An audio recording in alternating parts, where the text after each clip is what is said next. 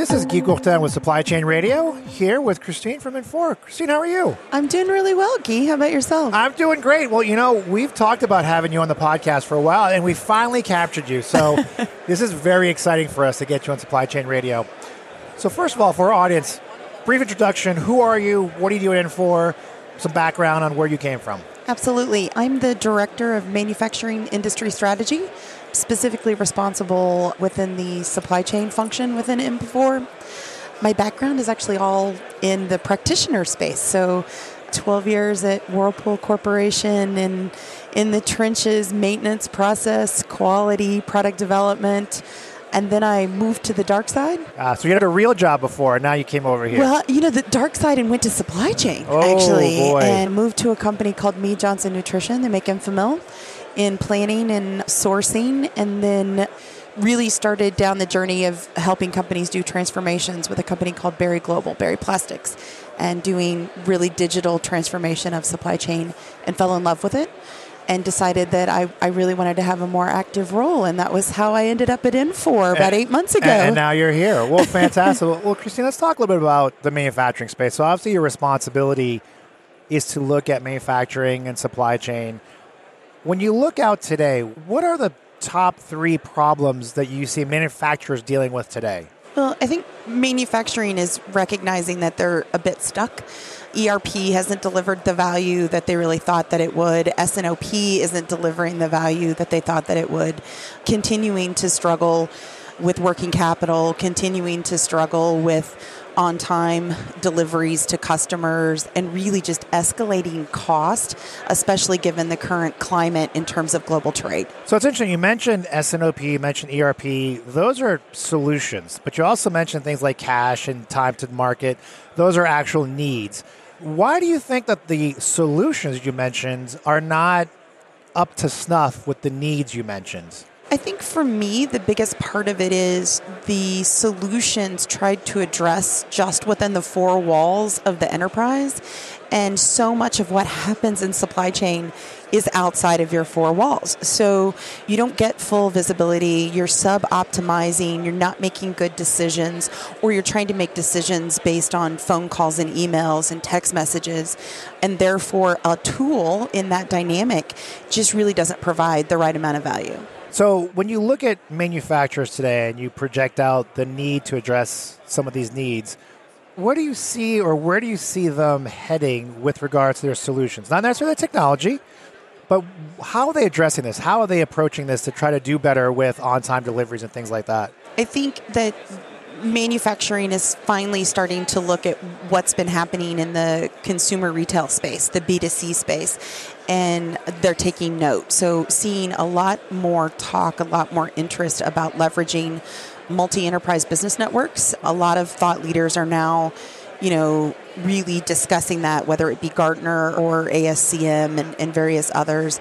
I think also with that, then applying artificial intelligence, machine learning, you know, really gaining broader insights, being able to respond within that ecosystem is, is finally really starting to take root and manufacturers are, are starting to start that journey. So let's talk a little bit about, you mentioned artificial intelligence, machine learning, right? Hot topics, we see that everywhere. We see it here today.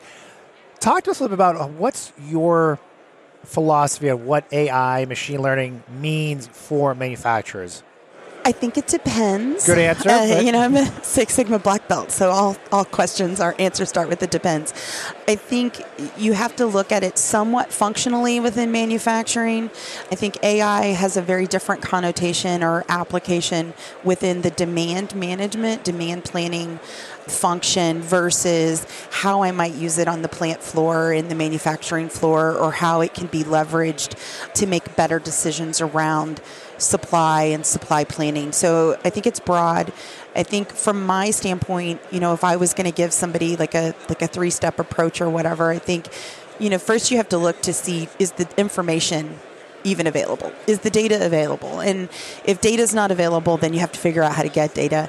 And then the second question would be, well, you have data available, but is it good data? Right. Right? Because AI doesn't fix, machine learning doesn't fix bad data, right? Uh, You're just going to have really bad insights because the data isn't appropriate.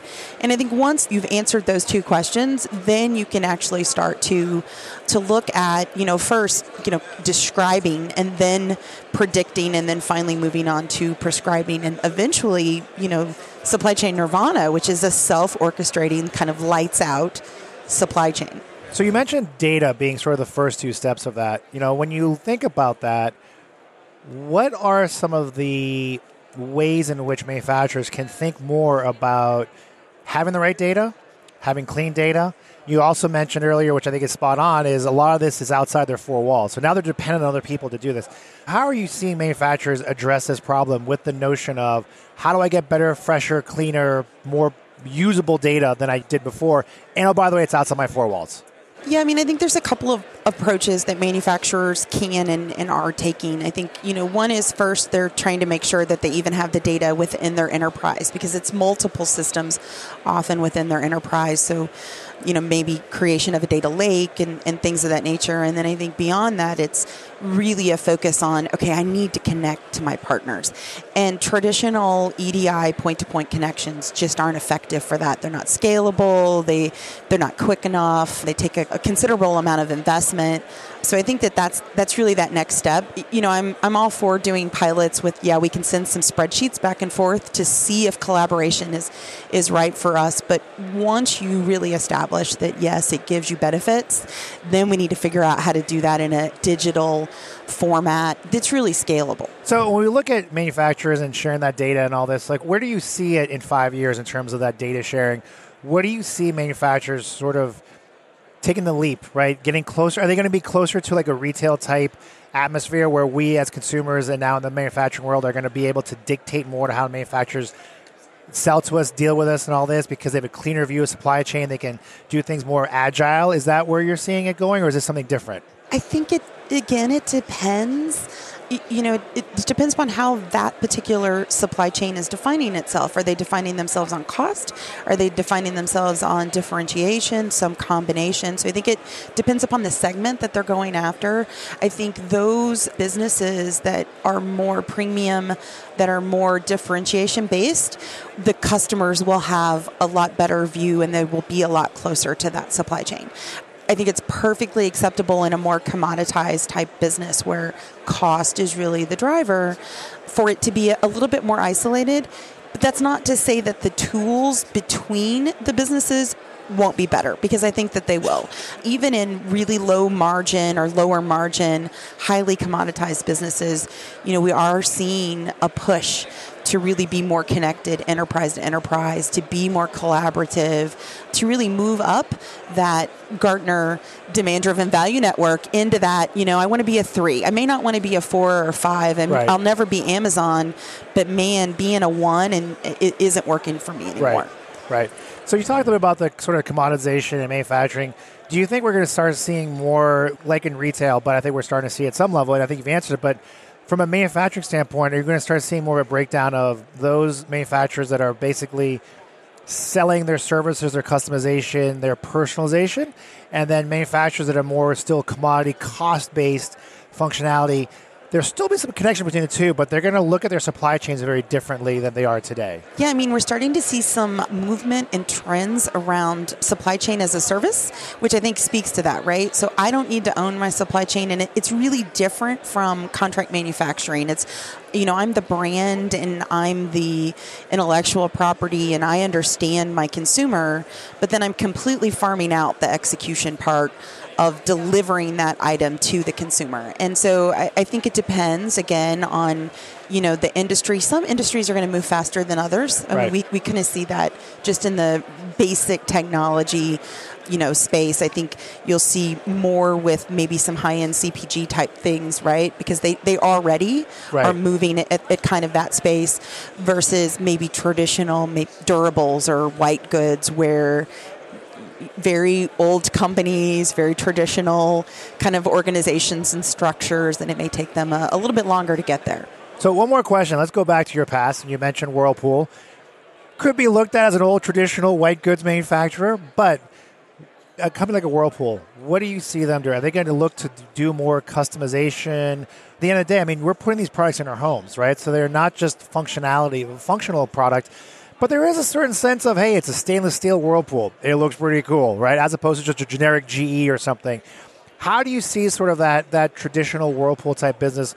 Maybe not just Whirlpool in general, but but sort of that type of business in the manufacturing. Where is that going to head in the next five years? You know, I think it has to head in the direction of you know, under the covers and functionally how things work are probably pretty standard, but visually the points that a customer is touching and looking at every day has to be somewhat more customizable. That's what we as consumers have, have really driven, right?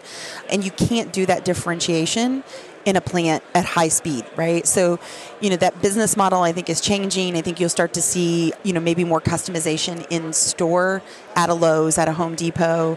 We've already see that in automotive, right? So, you know, there's a basic model that comes off right. the line and then the dealer can customize that right. to some extent for us. So I, I definitely think you'll see some proliferation there. Yeah, it's funny. I, I remember you talk about automotive. I remember reading an article about one of the BMW series where they said if they ran the plant every day, every shift for like three months, they would never get the same car twice, right? That's how much customization there yeah, is. absolutely. Well, Christine, thank you so much. It's been great.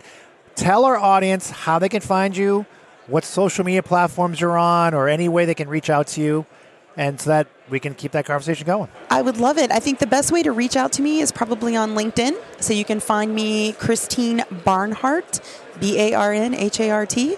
I'm the redhead that uh, has an opinion about supply chain. Perfect. Maybe that should be your uh, your your handle. Maybe it should. well, Christine, thank you so much. Thank you.